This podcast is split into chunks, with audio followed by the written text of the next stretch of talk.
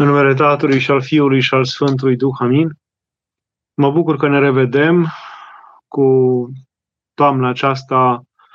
după o perioadă mai lungă în care nu ne-am revăzut, aici la Doxologia, la întreabă preotul. Uh, mă bucur că putem vorbi. Mi s-a propus tema aceasta tinerii și examenul credinței și cred că este foarte potrivită ziua aceasta de 25 noiembrie, zi în care prăznuim, pomenim. Ne amintim de Sfânta Mare Muceniță Ecaterina și, în general, ne aducem aminte de toți marii mucenici, pentru că uh, mai toți mucenicii pe care avem în calendare sunt foarte, foarte tineri. Sunt foarte tineri.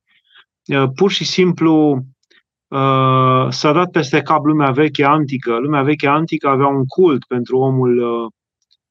uh, matur, omul în vârstă, care acumula informații, acumula, acumula experiență și care aveau prin asta o valoare și în societate și în fața celorlalți, iar prea puțin se dădea importanță tinerilor care încă nu aveau nici această experiență, nici această cultură, nici această înțelegere asupra lumii. Și uh, odată cu creștinismul, calendarele s-au umplut de sfinți tineri, de tineri care au cucerit împărăția cerurilor la o vârstă foarte, foarte, foarte de la, aș putea zice, sunt sfinți uh, de la trei ani. Uh, de la trei ani, cum e Sfântul Chiric și Sfânta Iulită, mama sa, copii care au cucerit împărăția și ne sunt modele și după aceea, de la vârsta aceasta, sau ce să mai, ne, ne putem merge până la Sfinții 14.000 de mucenici care au pătimit pentru Hristos din uh, Rama, din zona Betleemului, uh, și până la vârstele cele mai înaintate, cum e Sfântul Haralambie, Uh, care probabil că era printre cei mai în vârstă mucenici, dar uh, marea majoritate au fost tineri, cum a fost și Sfântul Gheorghe, cum a fost și Sfântul Dimitrie, cum au fost Sfinții Teodori, Teodor Stratilaș și Teodor Tiron, cum au fost mulți, foarte mulți, care uh, aveau nu o informație pe care au strâns-o și au acumulat-o în timp și nici prin experiență, nici n-au dat ocol pământului ca să descopere această informație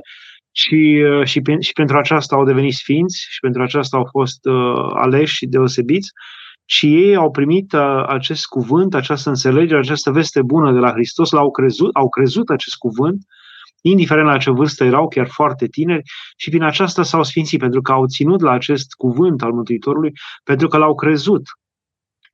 pentru că l-au urmat,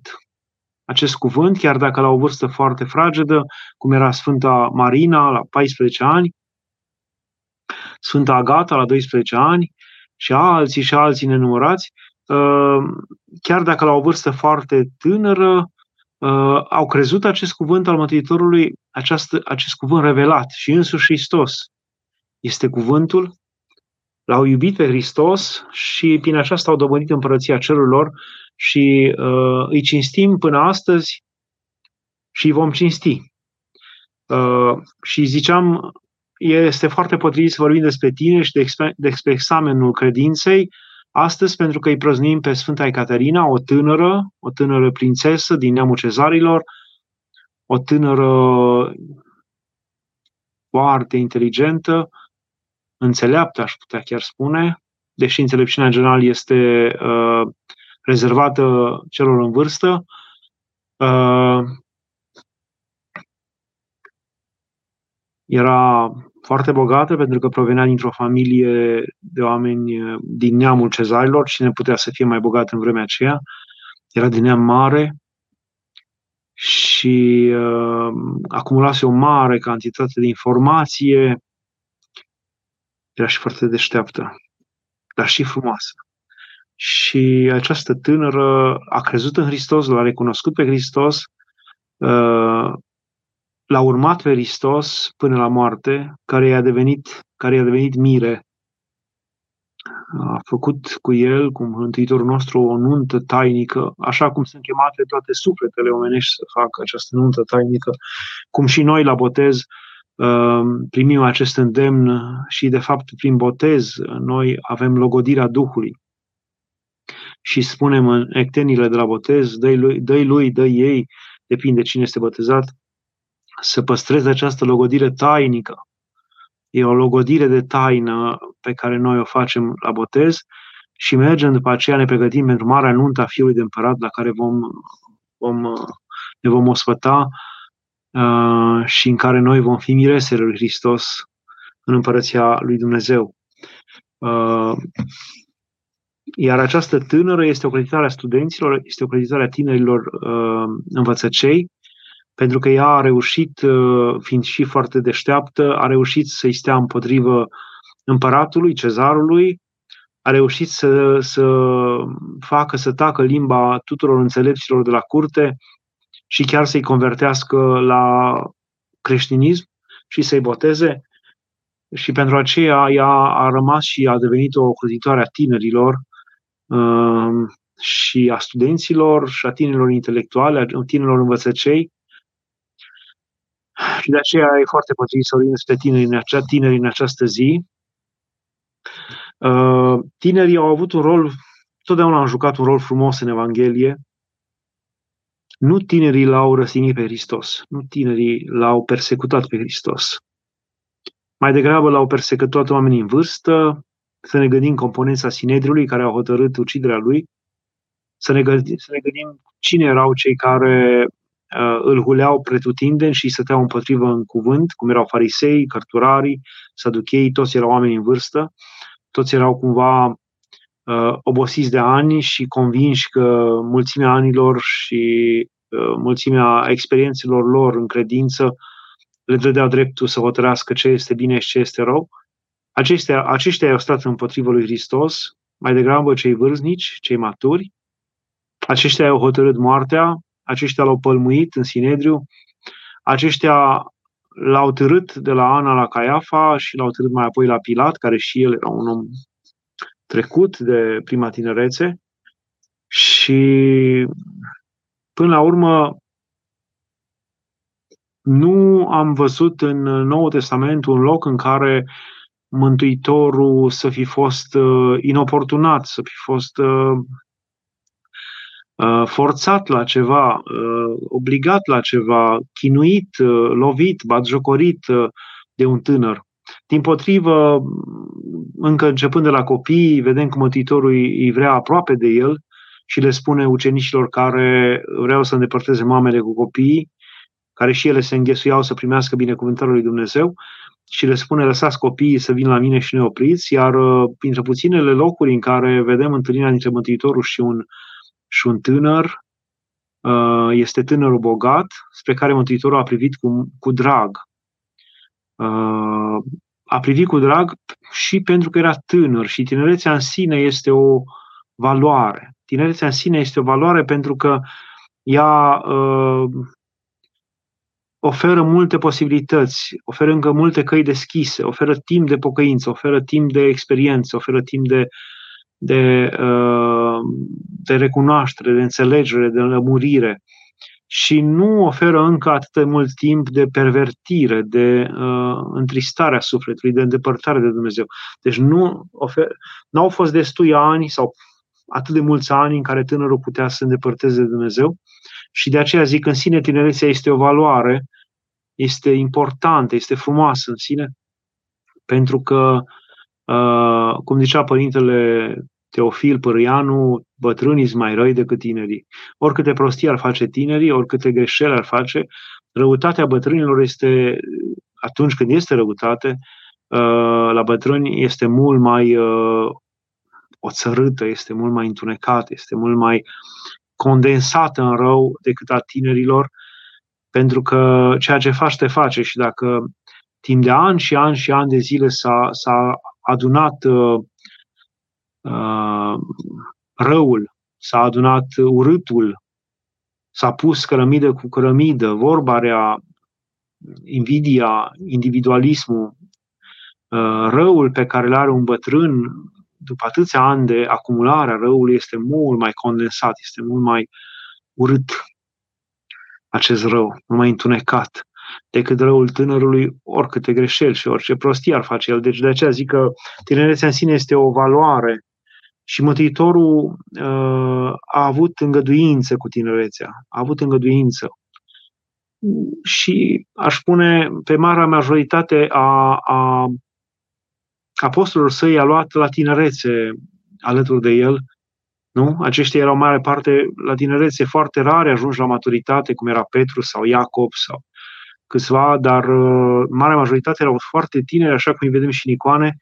în frunte cu Sfântul Ioan, evanghelistul, care era cel mai tânăr și, de fapt, care i-a rămas până la sfârșit credincios. După cum spune Scriptura, uh,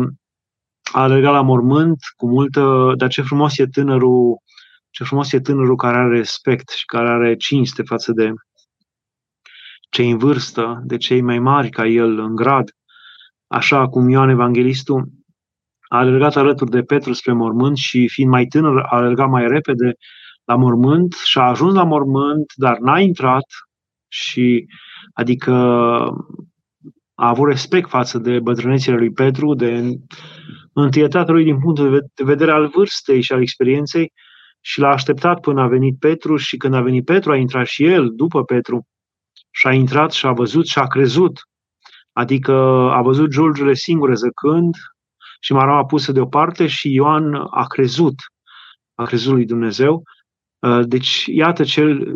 acest apostol iubit, tânărul Ioan, uh, n-a, n-a dezamăgit pe Mântuitorul, ci tinerețea lui, uh, apropierea lui în, în tinerețe de Dumnezeu, este de mare importanță și de mare valoare, pentru că cu cât te apropii mai, mai repede de Dumnezeu și îl recunoști din copilăria ta, din tinerețea ta, cu atât ai șansa să rezidești în tine un om nou, Uh, să creezi o relație valoroasă cu Dumnezeu, importantă și Ioan a făcut acest lucru. Deci există o, o valoare pe care, o importanță pe care Mântuitorul o dă uh, tinerilor. Uh, vedem și pe acest tânăr care, dregătorul bogat, tânărul care a alergat Mântuitorul, a căzut în genunchi și Mântuitorul se spune că a privit la el cu drag. Și a privit la el cu drag nu numai pentru că a spus că, și nu, de fapt nu pentru că a spus că el a ținut toate aceste porunci din tinerețile lui, ci a privit cu drag la el pentru că l-a văzut plin de râvnă să cunoască pe Dumnezeu, să, să, să afle alte căi de înțelegere, l-a văzut deschis pe o cale spirituală. Și cred că Dumnezeu privește cu drag uh, spre oricine are uh, orice tânăr care are o deschidere minimă măcar, minimă, spre viața spirituală, spre înțelegerea spirituală a lumii. Și nu se, nu se uh, mulțumește cu viața aceasta atâta cât e ea din punct de vedere mm, material. Adică nu socotește că viața numai și numai din punct de vedere material, deși în fața lui stă, stau mulți ani, posibil, mulți ani, zeci de ani, Uh, și la tinerețe omul pare că pare că nu mai moare și este ca un semizeu, nu doar nimic, are toate căile deschise, atunci parcă este mult mai, este destul de greu să te întorci pe Dumnezeu, să te gândești la moarte, să te gândești la viața de dincolo, când toată viața de aici este deschisă, de-abia ai deschis ochii spre viață, de-abia de-abia te-ai trezit din copilărie și adolescență și acum în sfârșit ai deja libertăți de a-ți trăi viața, de a-ți alege căile uh, și totuși Dumnezeu, uh, e foarte puțin tineri, foarte puțin tineri uh, își păstrează, sau prea puțin tineri își păstrează deschidere largă spre viața spirituală. De obicei, mulți dintre ei o descoperă mai târziu, când au de bol, de necazuri, de ispite, de încercări, când au copii, când au probleme foarte puțin uh, își aduc aminte de viața spirituală încă din copilăria lor, din tinerețea lor. Dar dacă își aduc aminte, Dumnezeu se bucură foarte mult uh, de lucrul acesta și prețuiește, prețuiește, Dumnezeu prețuiește mult această aplecare a omului spre viața spirituală din tinerețile lui, așa cum, de fapt, uh, uh, înțeleptul Solomon în în Vechiul Testament spune, adu aminte de Dumnezeu din tinerețile tale, de făcătorul tău, adu aminte de făcătorul tău din tinerețile tale. cu înțelesul ca să-ți fie bine și ca să primești prețuire de la Dumnezeu și ca să primești ajutorul lui Dumnezeu. Pentru că, într-adevăr, uh, una este să-ți aduci aminte de Dumnezeu din tinerețea ta atunci când pare că nu ai nevoie de El sau prea puțin ai nevoie, pentru că uh, omul pare un semizeu care are puteri uh, imense, trebuie să-și descopere parcă și vrea să-și descopere potențialitățile, capacitățile și atunci pare că nu are nevoie de Dumnezeu, uh, căile pe care poate să meargă sunt multiple, pare că lumea e deschisă și este deschisă, deși are multe piedici, și atunci este mare lucru să te, să te apropii de Dumnezeu. Cred că atunci când Dumnezeu a, a zâmbit, s-a bucurat, uh, uh, când tânărul a alergat și a căzut înaintea lui, este și pentru că este mare lucru fiind tânăr, să-ți aduci aminte de Dumnezeu și să dorești lucrurile spirituale. Este de mare valoare. Părintele Arsenie Boc avea, avea cuvântul acesta că de ce s-ar mulțumi Dumnezeu cu, cu drojdia? Știți că după ce se termină un butoi cu vin, la fund se lasă drojdia cea acră și care nu și un vin acru și uh, aproape oțetit, uh, plin de drojdii care nu prea vine să-l bei. Și el zice, de ce s-ar mulțumi Dumnezeu numai cu drojdiile bătrâneților, când tu ai putea să-i dai vinul cel bun al tinereților? Și de prea multe ori omul uh, uită sau crede că Dumnezeu trebuie să se mulțumească cu drojdile bătrâneților, dar cred sincer că atunci când și Dumnezeu se va mulțumi, și, adică nu cred că se va mulțumi, dar se va bucura până și de drojdia bătrâneților, ca și tâlharul pe cruce, ca și de tâlharul de pe cruce, Uh, dar uh, însutit mai mult se va bucura Dumnezeu de vinul cel dulce al, uh, de mustul tinereților, atunci când omul e dispus să-l dăruiască lui Dumnezeu, să-și dăruiască tinerețile sau să-și aducă aminte de Dumnezeu din tinerețile lui. De asta mă, mă bucur și m-aș, se bucură Dumnezeu și mă bucur și eu ca și duhovnic al studenților, mă bucur de tinerii care își aduc aminte de Dumnezeu nu, și nu neapărat împinși de, de necazuri, nu neapărat împinși de probleme cu părinții, nu neapărat întorși, împinși de, eu știu, boli, de, ci împinși cumva de propria lor căutare, de pre, propria lor uh, conștiință care uh, îi face să se întrebe oare pentru ce m-am născut? Oare cine m-a zidit? De unde sunt eu? De unde sunt eu? Uh, a cui zidire sunt, nu numai trupească, ci și sufletească, am un suflet, sufletul meu de unde este uh, și după aceea unde mă voi duce, ce va fi cu mine, cui, pe cine trebuie să întreb ce să fac în viață. Aceste întrebări pe care dacă le are un tânăr și nu se gândește doar la moda vremelnică, la ce spun oamenii, la ce e interesant atunci pe piață să alegi, uh, ci se gândește și uh, la, la de unde vine și unde pleacă și ce crede Dumnezeu uh, despre alegerea vieții lui și în căsătorie, dar și în meserie. Cred că asemenea tineri sunt deosebiți și sunt iubiți de Dumnezeu. Cu siguranță cred că Dumnezeu zâmbește, uh, le, le zâmbește unor asemenea, unor asemenea tineri. Și cred că și ei trebuie să-i zâmbească, în sensul că și ei să-și păstreze acest gând senin față de Dumnezeu, să nu se încarce cu imaginea unui Dumnezeu Big Brother care îi caută de rău și care îi așteaptă la colț la vremea necazului ca să uh, îi întâmpine. Nu, ci să se bucure și să zâmbească unui Dumnezeu care i-a vrut, care i-a dorit, care i-a căutat, care îi caută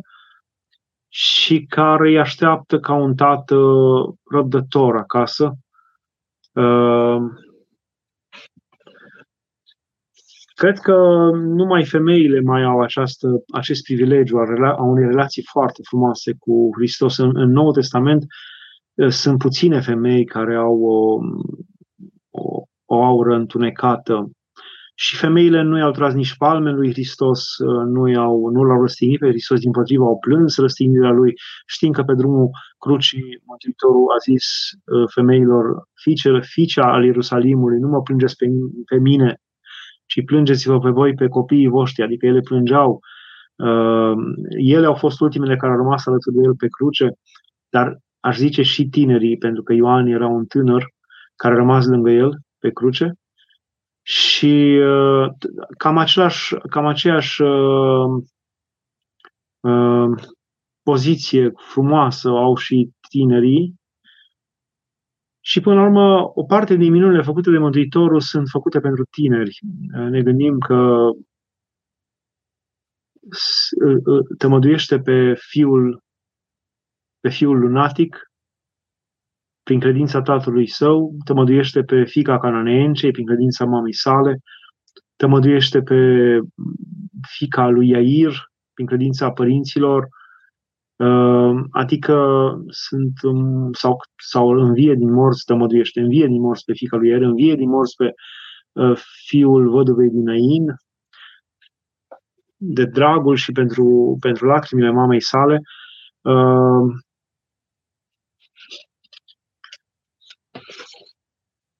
Până la urmă, întrebarea la care aș vrea să răspund și la care aș vrea să mă gândesc puțin acum, uh, după ce am înfățișat pe scurt, am, am înfățișat pe scurt uh, poziția, legătura Mântuitorului cu tinerii, uh, întrebarea este, dar oare tinerii de astăzi sunt diferiți, generațiile de tineri de astăzi sunt diferiți de tineri de altă dată? Da și nu. Uh, poate că sunt mai uh, au și mai multe căi deschise, da? Și asta de multe ori poate fi, poate fi o problemă. Cu cât ai mai multe căi, mai multe posibilități deschise, cu atâta nehotărârea poate fi mai mare și uh, gândul uh, nedumerit de după, oare e bine ce am ales, oare poate fi mai de lungă durată, cu cât poate posibilitățile sunt mai puține, mergi cu mai multă liniște în viață și zici asta a fost, asta pot să fac, cu cât sunt mai multe posibilități deschise, cu atât parcă nehotărârea este mai mare. Deci poate fi și un disconfort acest lucru, dar pe de altă parte sunt foarte, foarte multe posibilități. Uh, dar printre aceste posibilități sunt și posibilități, uh, sunt și lucruri care nu, nu se cuvin să fie alese din tânăr creștin. Deci, față de alte generații, tinerii de astăzi au foarte multe posibilități și foarte multe deschideri. Deschiderile însă să avem grijă, cum zice Sfântul Apostol Pavel, uh, zice Sfântul Apostol Pavel, uh, toate îmi sunt permise, dar nu toate îmi sunt de folos. Deci cred că trebuie o anumită înțelepciune generațiilor de astăzi să vadă ce aleg, uh, de ce se atașează, ce modele își aleg,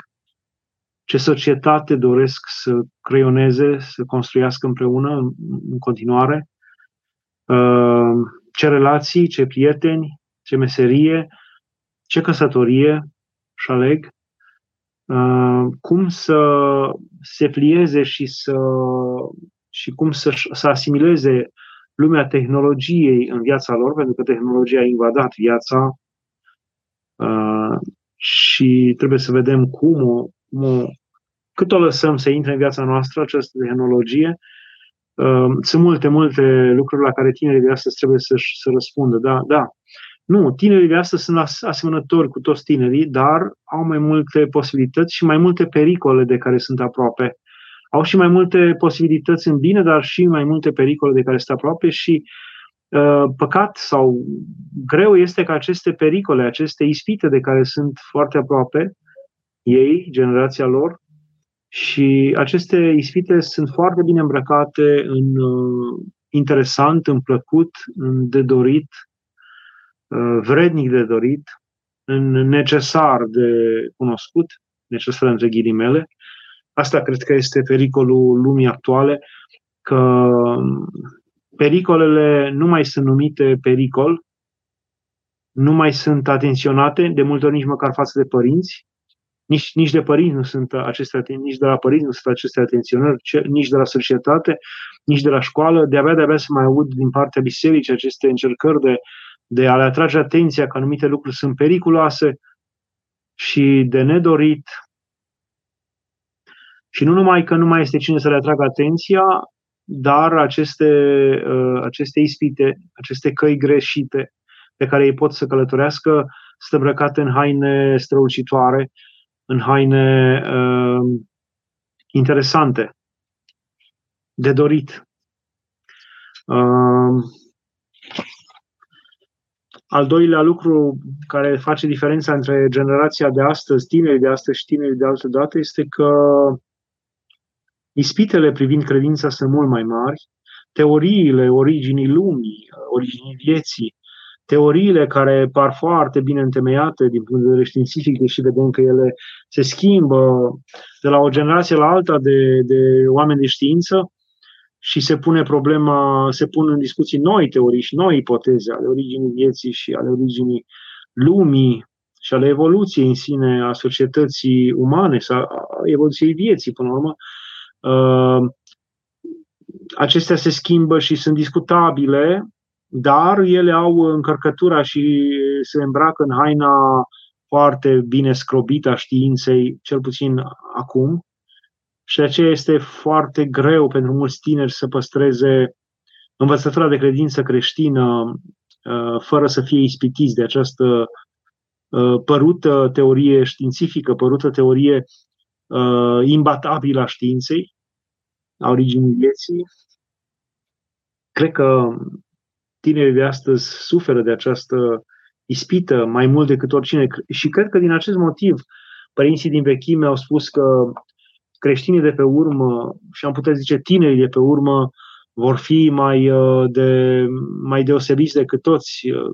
creștinii, chiar dacă ei nu vor mai posti cum au postit alții, chiar dacă ei nu vor mai uh, priveghea cum au privegheat alții, chiar dacă ei poate nu vor uh, nu se vor uh, jerfi cum s-au jerfit în vechime martirii sau neamuri întregi uh,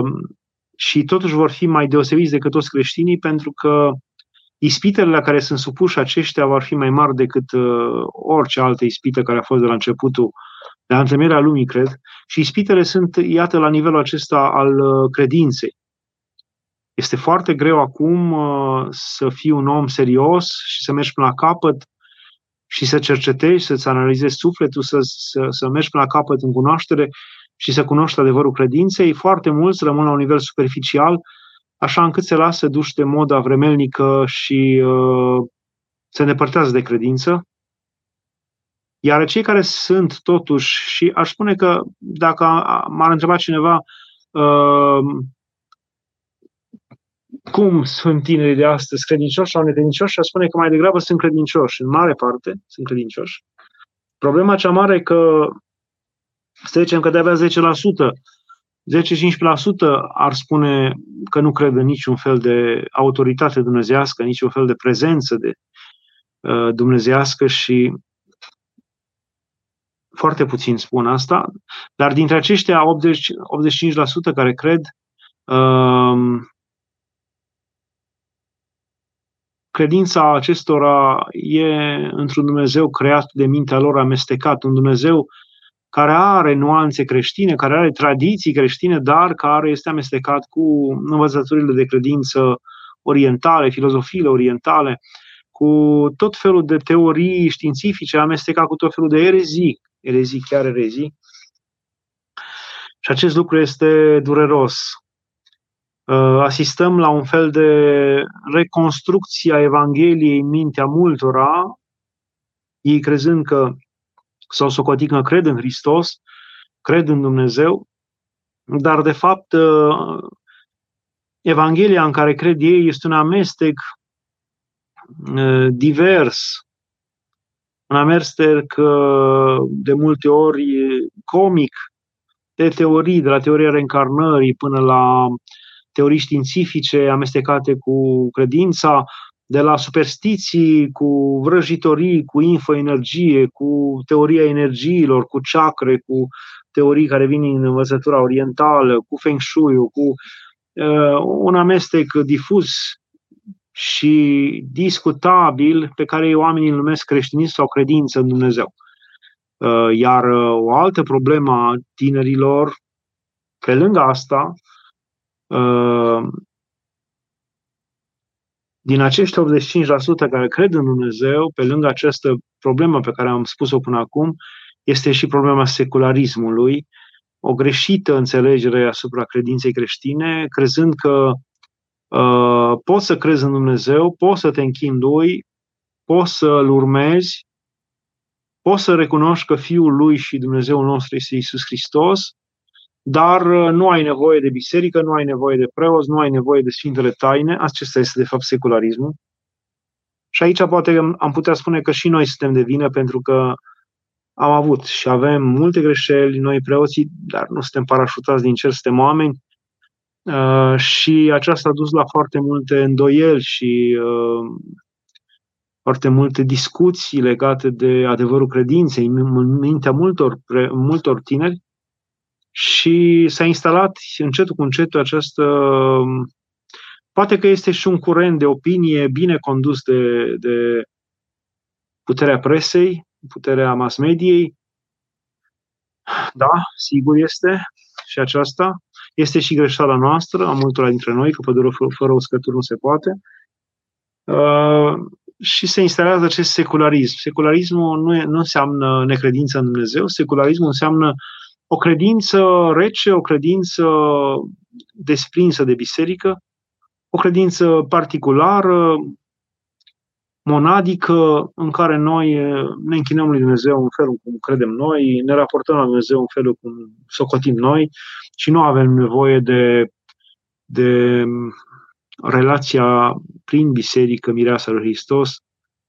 trupul mistic al Mântuitorului nostru Iisus Hristos, care este biserica, nu avem nevoie de Sfintele Taine, nu avem nevoie de Sfânta Împărtășanie, nu avem nevoie de cinstirea Sfintelor Icoane, nu avem nevoie de mijlocirea Maicii Domnului, nu avem nevoie de nimic.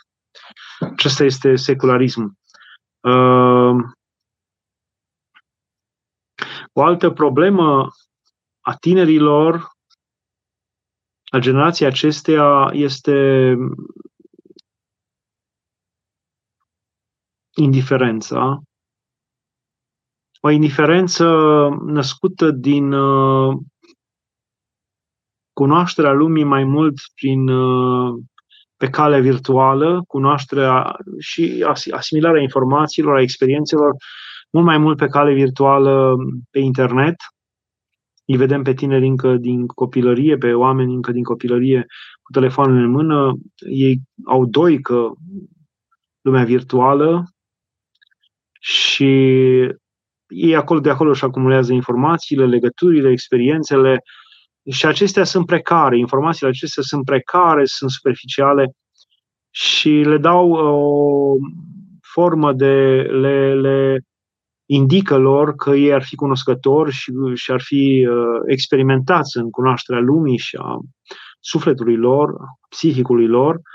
că au uh,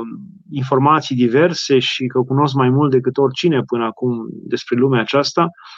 și le, le zugrăvesc în minte ideea că ar cunoaște foarte bine, de fapt, e realitatea lumii și aceasta îi face să fie indiferenți față de mesajul credinței. Amestecă mesajul credinței uh, într-o, într-un borcan imens al valorilor pe care și-l fac de acolo mai mult de pe internet Uh, și Hristos este ascuns între celelalte valori, cum era ascuns la nunta din Cana Galilei, Hristos între invitații la nuntă, pe care ei nu-l disting. Îl, îl, îl uh, cinstesc ca personaj deosebit, ca om interesant, uh, ca și inițiat. Îl cinstesc ca pe un cineva deosebit, dar cinstesc în aceeași măsură multe alte valori, poate și mai mult, mult multe alte valori sau non-valori, și asta duce la o stare de indiferență față de credință și de față de chemarea ei. Uh, și asta cred că e o urmare directă a, a faptului că de câțiva ani buni, chiar de 10-15 ani, internetul a devenit doi ca omenirii și aș zice că e doică și pentru cei mari, dar mai ales pentru cei mici și mai ales pentru tineri. Da, asta e o problemă nu este atât de mult o revoltă împotriva credinței, cum am văzut în alte generații, uh, care de fapt se revoltau împotriva vechilor generații și puneau în discuție și uh, toate valorile acestor generații și printre valorile era și credința, aceea, acum nu este atât de mult o revoltă împotriva credinței, ci este o alunecare spre indiferentism. Uh,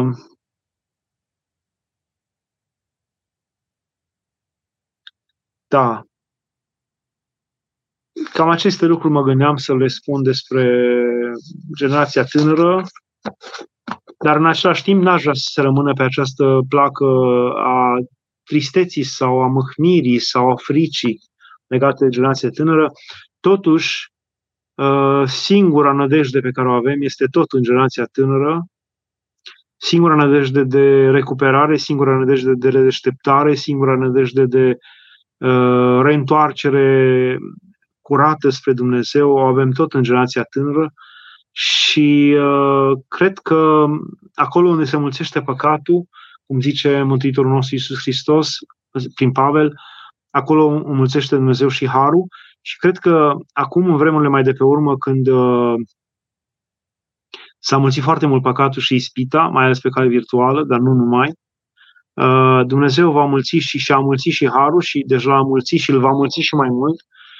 Și cred că vom vedea lucruri deosebite în generațiile de tineri care vor veni, chiar dacă uneori suntem deznădăjduiți și aproape că ne pierdem încrederea, cred că Dumnezeu va ridica din rândul acestora uh, mărturisitori al lui Hristos oameni care vor putea de a arăta, descoperi măsura credinței, uh, poate chiar desăvârșită. Aș vrea să răspund la întrebări acum. Uh,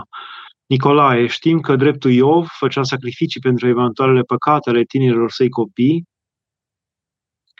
Care ar fi sacrificiile unui părinte pentru copiii săi după ce Hristos a înălțat Noii Testamentul? Sacrificiile sunt de la sine, în primul rând, faptul că nu-l ucizi, nu-l avortezi, că îl dorești, că îl iubești, că îl cauți și îl chem la viață, că Dumnezeu ți-l dă și tu nu-l respingi, e în sine un început de sacrificiu. Al doilea este că îl crești, că te străduiești să-l crești ca părinte, că te străduiești să-i dai tot ce este mai bun. Dar sacrificiul, cred că cel mai deplin uh, al unui părinte pentru copil este să-l învețe calea dreptei credințe uh, în răspăr cu,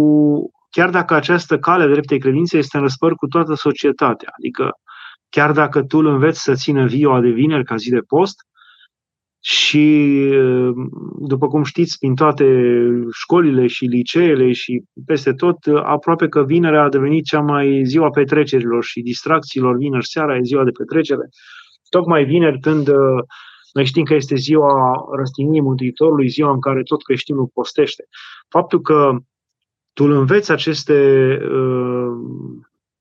taine ale credinței care sunt și îl înveți să le țină și să le respecte, uh, care să răspăr cu lumea, mi se pare un sacrificiu, pentru că par desuet, par, par plictisitor, par uh, neinteresant, nu ești în ton cu ceilalți părinți și cred că asta poate să te facă să te coboare la un nivel de degradare de, în fața ochilor copilului tău, sau nu de degradare, de cel puțin uh, de a te vedea ca pe un, uh, ca pe un uh, trecut și bătrân și plicticos, care nu ești în ton cu lumea. Dar cred că trebuie să faci sacrificiul asta, chiar dacă tu decaz în ochii lui sau chiar dacă tu uh, nu ești bine văzut de copilul tău, totuși trebuie să-i aduci aminte de anumite puncte și învățături de credință creștine pe care el trebuie să le țină și de care trebuie să știe și care cerul și pământul vor trece, dar acestea nu vor trece și cred că asta e o jertfă pe care trebuie să o faci pentru copilul tău. Vă îndemn la această jertfă de a de a-i mărturisi copilului, de a-i descoperi copilului uh, învățătura de credință creștină, pe care chiar dacă acum poate în focul tinereții o va uh,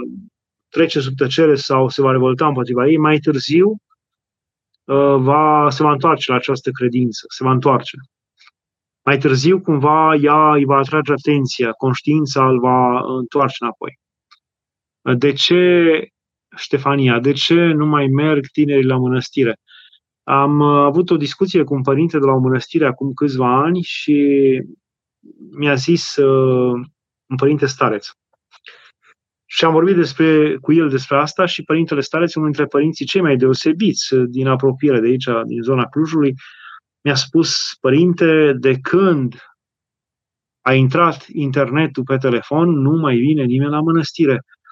Uh, până când internetul era pe laptop sau nu era. Că eu, eu am venit, eu am făcut studenția când încă nu era internet,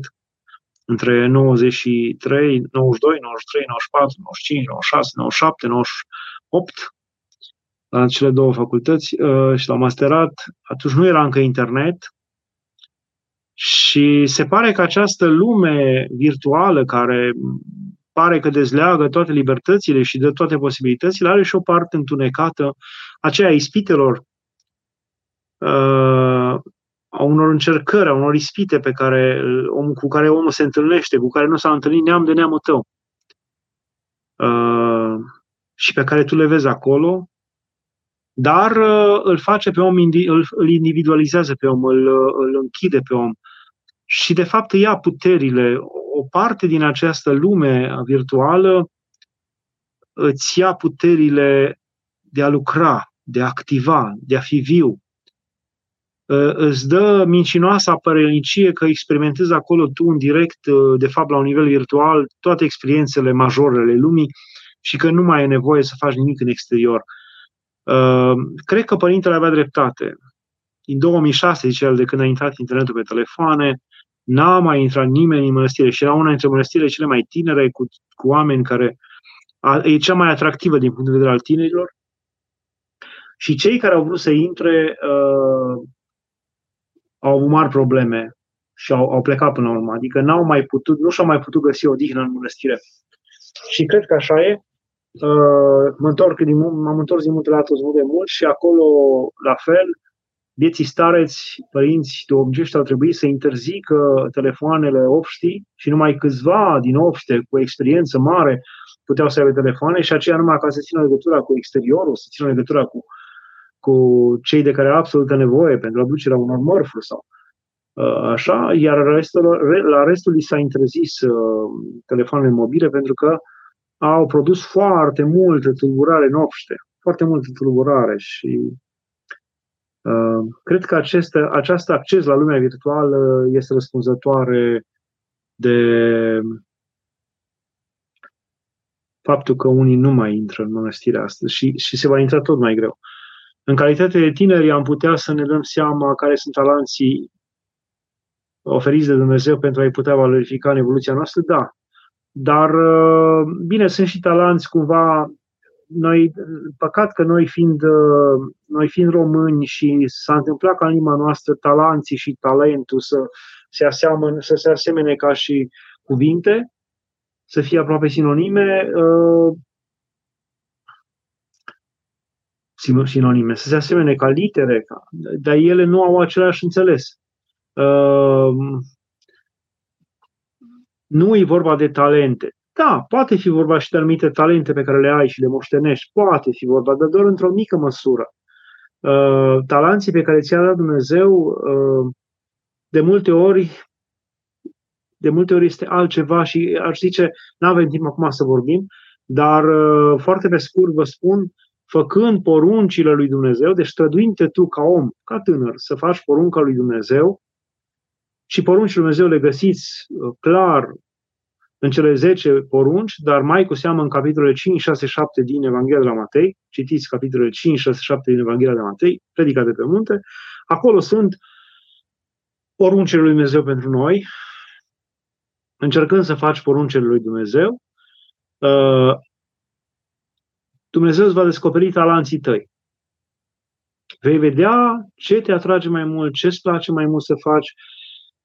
Ceea ce nu te gândeai până atunci și ție ți este foarte ușor să faci în, lucrarea, în lucrurile pe care Dumnezeu ți le dă să le faci și aduci și multă bucurie altora. Deci faceți cât puteți poruncii lui Dumnezeu și în facerea poruncilor lui Dumnezeu se descopere talanții lui Dumnezeu. Uh, despre asta foarte pe scurt am zis pentru că ar trebui mult să vorbim prin facerea poruncilor. Nicolae, de ce tinerii iau asupra lor păcatele părinților? Era o zicere, copiii sunt oglinda părinților, explicați-ne, vă rugăm. Nu, nu este adevărat, nu iau asupra lor uh, păcatele părinților. De la Ezechiel, de când Dumnezeu spune, de acum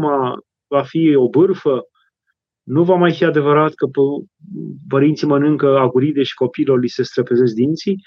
De acum copilul va răspunde pentru faptele lui și tatăl va răspunde pentru faptele lui și mama va răspunde pentru faptele ei și nu va răspunde copilul pentru faptele părinților. Deci nu mai este așa, nu răspund copiii pentru păcatele părinților, dar, dar, așa este, înainte Dumnezeu nu răspund copiii pentru păcatele părinților, dar uh, anumite păcate ale părinților au, au influență în timp și genetic vorbind și ca moștenire genetică au influență asupra copiilor. Asta e altceva. Nu că răsplătesc, răsplătește Dumnezeu copiilor păcatele părinților, ci, uh, de exemplu, dacă tatăl bea, mama bea, și sau din neam s-a tot beut, uh, copilul va fi predispus spre o anumită aplecare spre beție. Va avea uh, aproape inconștient până în, uh, la nivel genetic predispoziția spre băutură și trebuie să se ferească tot restul vieții dacă el urăște băutura și a văzut ce a văzut în casa părinților lui, Trebuie să nu se încreadă numai în eu nu beau pentru că am văzut ce s-a văzut. Nu, trebuie să se hotărească să nu se apropie de bătură decât cu foarte multă dreaptă măsură. Uh, sau uh, există o anumită moștenire educațională, aș zice. Ei văzut pe părinții tăi certându-se la masă, certându-se când lucrează ceva, vei fi foarte tentat să o faci și tu, pentru că te te influențează foarte mult, te-a influențat, s-a întipărit în tine ca, într-un, ca într-o plăcuță de ceară pe care apeși cu un, un, înmuiată sau încălzită pe care apeși cu un, un vârf de creion, pur și simplu rămâne inscripționat în ceară ceea ce ai scris, așa se inscripționează în sufletul copiilor ceea ce văd la părinți. Mai ales în prima parte, până spre 5-6 ani, dar nu numai, ceea ce au văzut la părinți uh, se inscripționează foarte adânc. Și asta nu înseamnă că tu moștenești păcatele părinților și trebuie să tragi și tu. Nu, înseamnă că pur și simplu uh, ai, ai o moștenire educațională pe care trebuie să, cu care trebuie să te lupți, dar nu pedepsești Dumnezeu păcatele părinților în copii. Uh, Angelina, ce părere aveți despre programul general al multor tineri, trezit, fugit la muncă, program 8-17 sau 9-18, trafic, mâncat, duș, somn. Mulți deja sunt, suntem epuizați de rutină și rate la 30 de ani. Uh, da, eu, într-adevăr, aproape că nu e o viață care să permită începerea unei vieți de familie, sau dacă deja viața de familie a început, ea este atât de obositoare și de uh, greoaie și de complicată, e un joc așa de greu încât aproape că nu dă timp celor doi să, se, să mai vorbească, să se întâlnească, să aibă, să aibă o viață de familie uh, frumoasă. Și aproape că exclude uh, relația cu Dumnezeu, sau nu că o exclude, îl dă afară cumva pe Dumnezeu,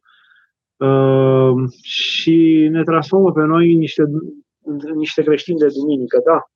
E adevărat lucrul ăsta și vă îndemn să transformați această viață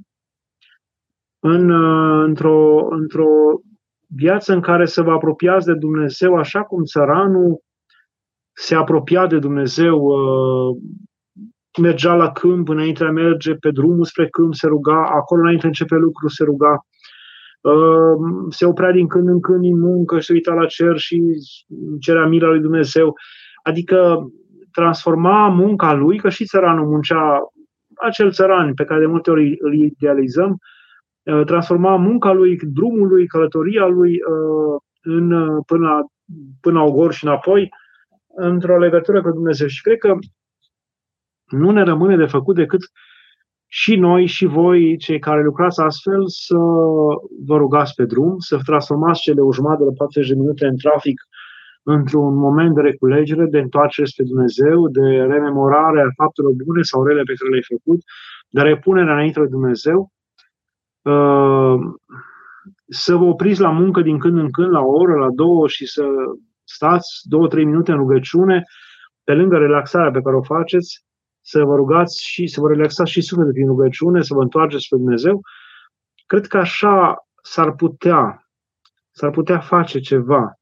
Altfel, uh, și așa în tonul acesta și în felul ăsta putem să uh, putem să ne apropiem sau să nu ne despărțim de Dumnezeu. Și cred că înainte de a merge sau ajunge acasă, nu se poate ca pe drum, înainte a ești plecat de la serviciu sau după, sau după ce pleci de acasă, să nu fie o biserică undeva în care tu să nu intri, să nu poți intra măcar pentru 5-10 minute și să-ți faci un program de rugăciune. Cred că doar așa. Deci rugăciunea de pe drum, rugăciunea de la întoarcere, rugăciunea din uh, momentele de 5, de, la, de 5 minute din momentele de, de, de după o oră de muncă sau o oră jumătate de muncă uh, și oprirea la o biserică pe parcurs, pe drumul pe care îl faci între servicii acasă, Uh, și ca, ca, mai ales înainte de a ajunge acasă, ca să nu duci tot stresul și oboseala uh, serviciului în sânul familiei. Trebuie să ai respectul acesta. Părintele Paisie, Sfântul Paisie Agheriță spunea asta, el spunea înainte de a ajunge acasă, du-te, plimbă-te puțin în parc, roagă-te Dumnezeu, du-te la o biserică, ca să nu duci acasă oboseala și greul și gândurile și răul zilei de unde vii tu de la serviciu. Deci cred că e nevoie și de acest lucru.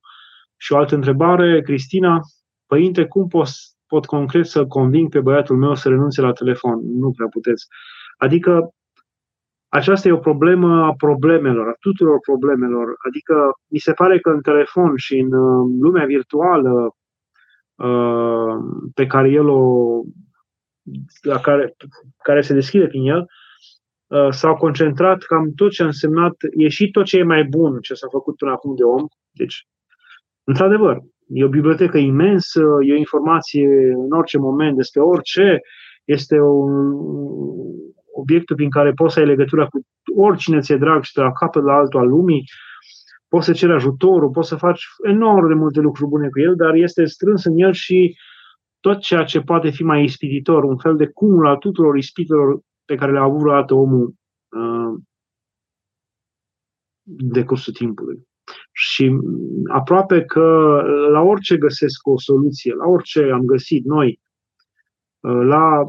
peție, la problema drogurilor la tineri, la problema desfrânării, la problema pornografiei, la problema... Se pot găsi soluții, dar la problema în sine a dependenței de telefon și a apropierii prea mare de lumea virtuală prin telefon, la asta încă nu, nu știm, nu avem încă nu s-a găsit uh, antidotul. Nici să nu îi dai telefon nu se prea poate, pentru că oricum tentația este așa de mare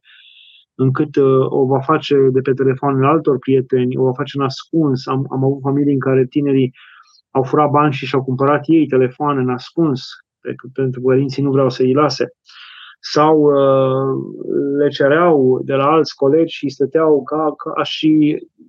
niște drogați, pur și simplu, cu pierduți în fața imaginilor pe care le vedeau acolo, atât de ahtiați erau de acea lume. Mm, nici așa, nici să-i lăsați să stea cât vor pe ele nu se poate. Deci, cred că ar trebui să găsească niște limite. În primul rând, să apelați la ceea ce vă oferă internetul, în sensul că știu că există un program pentru copii pe internet, adică după o anumită oră, de, după, nu, nu lasă decât anumite Uh, site-uri să le vizioneze copiii și după aceea, după un anumit timp, oprește programul, deci trebuie să apelați la acestea și să aveți voi o regulă foarte clară. Dimineața atât, seara atât, o de oră, 45 de minute, gata. Pentru că altfel lucrurile devin îngrozitor de, de, de și dureros de, de, de vicioase. Uh, Doamne ajută, dacă nu am primit o educație religioasă Uh, am descoperit pe Dumnezeu mai târziu, sunt răspunzătoare de păcatele sfârșite neștiind că sunt păcate mult mai puțin, mult mai puțin, mult mai puțin. Există o anumită, nu responsabilitate, o anumită urmare a păcatelor acestora, adică ele au o urmare asupra noastră, pentru că um, orice păcat are o urmare întunecată asupra noastră, nu pentru că Dumnezeu o dorește. Așa, exemplu, exemplu faptul că uh, vă loviți de un obiect uh, nu vă dorește rău obiectul. V-ați lovit de obiectul acela și acela produce durere, acela produce uh, tristețe, acela produce dureri, poate dureri pentru tot restul vieții, dacă v-ați lovit cu capul, să spunem. Exact așa, păcatele sunt ca și cum ne-am fi lovit de, anumit, de, de un zid, de, o, de dur. Și chiar dacă noi n-am știut, n-am vrut, uh, acestea pot lăsa urme, pot lăsa dureri. Dar uh, în niciun caz Dumnezeu nu ne pedepsește pentru asta, ci mai degrabă durerile pe care le nasc păcatele și urmele pe care le nasc uh, sunt, uh, sunt uh, dureroase și sunt grele. George, care sunt șansele ca tineretul să se îndelenicească cu rugăciunea lui Iisus, deși stilul de viață nu e propice, rugăciunii, multe ieșiri, prietenii cu persoane necompatibile din punct de vedere duhovnicesc. Nu cred că se poate ajunge la o rugăciune uh, a inimii așa cum o știm noi în lumea monahală. La, asta necesită foarte multă liniște, foarte multă pace, foarte multă strângere în sine. Cred că în, din lume a ieșit acest, această pace și cu cât uh, păcatele și greșelile noastre și războaiele și necuvințele se mulțesc, cu atâta parcă această pace nu mai este. Deci nu cred că din acea rugăciune a inimii, ci cred că rugăciunea inimii uh, aceea mai simplă, la un nivel poate mai puțin adânc spiritual, dar foarte necesară. Acea pomenire a numelui lui Isus Hristos, poate la un nivel emoțional, la un nivel uh, mai simplu, nu vorbim de rugăciunea inimii pe care, de care spun părinții în pateric, în uh, filocalii, ci o rugăciune mai simplă, dar care aduce aminte numele Lui Dumnezeu și cere cu stăruință iertare, în simplitatea ei, fără să fie neapărat unită cu, cu respirația, aceea se poate face în puținele răstimpuri dintre, dintre două calupuri de muncă, poți să zici rugăciunea inimii. Poate că este cel mai indicat să zici rugăciunea inimii. Pe drumul pe care îl faci de la serviciu până acasă, de acasă până la serviciu sau până la ore, cred că este mai indicat ca orice să zici rugăciunea inimii, pentru că oricum nu poți ține minte la rugăciuni multe și lungi și nici nu e bine să stai cu cărțile să citești de față cu ceilalți. Deci cred că rugăciunea inimii este folositoare în vremurile de astăzi, dar uh, la un nivel uh, mai puțin adânc și nu neapărat unit cu respirația, dar, la, dar folositor, dar folositor. Uh, David cere iertare de păcatele în tinerețe sunt așa de grave și iremediabile. Nu, nu sunt așa de grave și iremediabile, ci cumva lasă niște urme și niște atenționări. Lasă niște urme și niște atenționări. Într-un fel, pot fi și folositoare aceste urme și atenționări, în sensul că dacă mâna ta, cine știe, te-ai lovit cu ea, te-ai lovit la ea în tinerețe, ți-ai rupt-o, asta înseamnă păcatul, ca și cum ți-ai produce un rău. Uh, toată viața o să fii atent cât de tare lovești cu mâna aia sau ce ridici cu ea, pentru că știi că ea a fost ruptă și ești sensibil acolo. Așa și păcatele acestea pe care le-ai făcut în tinerețe te pot și ajuta. Nu, nu, mai ai for, nu mai ai forța spirituală pe care ai fi putut-o să o ai dacă nu făceai acele păcate, dar ai această, acest prilej de a te feri de păcat, ai acest prilej de a te feri de păcat uh, știind urmările lui, greutatea lui și fiind mult mai atent la posibilitatea de a păcătui. Asta e un bine imens. Uh, ce părere aveți despre homeopatie? Dumnezeu nu poate lucra și prin aceste leacuri pe care unii pretind că sunt ajutoare? Nu. Am o părere destul de rea despre homeopatie. Știu că acum o să-mi în cap foarte mult sau o să spună că nu este așa, dar nu o spun eu, o spune Sfântul Părinte Paisia Ghioritu, Sfântul Porfirie Capsocalivitu, o spune Sinodul Greciei, care a hotărât că este învățătură greșită și păgână, homeopatia și că nu trebuie să fie practicată. Încă Sinodul nostru nu a luat nicio hotărâre în privința asta, de aceea nu pot nici să condamn pe cei care fac și nici nu putem noi să avem această simplificare a privirii, să zicem că e greșit în sine. Nu, sunt oameni deosebiți care încearcă să, să se folosească de homeopatie, dar eu personal nu cred în, aceste, în această practică care nu are nimic de a face cu știința, nu are nimic de a face cu știința, nu are nimic de a face cu știința, are o bârșie păgână uh, care ține de niște litanii, niște formule sacrosante pe care le foloseau și uh, învârtind în apa aceea imensă cu, cu, și merge pe niște formule care nu au nimic de a face nici cu credința, nici cu, uh, nici cu știința. Uh, deci, nu am încredere în așa ceva, dar nici nu vă acuz sau nu îi acuz pe cei care încearcă în disperarea lor să se folosească de ele. Și ca și gând de final, pe cei tineri îi îndemn să se folosească de tinerețe în sensul bun, nu toate, toate ne sunt permise, toate vă sunt permise, toată viața vă stă în față, toate posibilitățile sunt deschise, dar nu toate sunt de folos.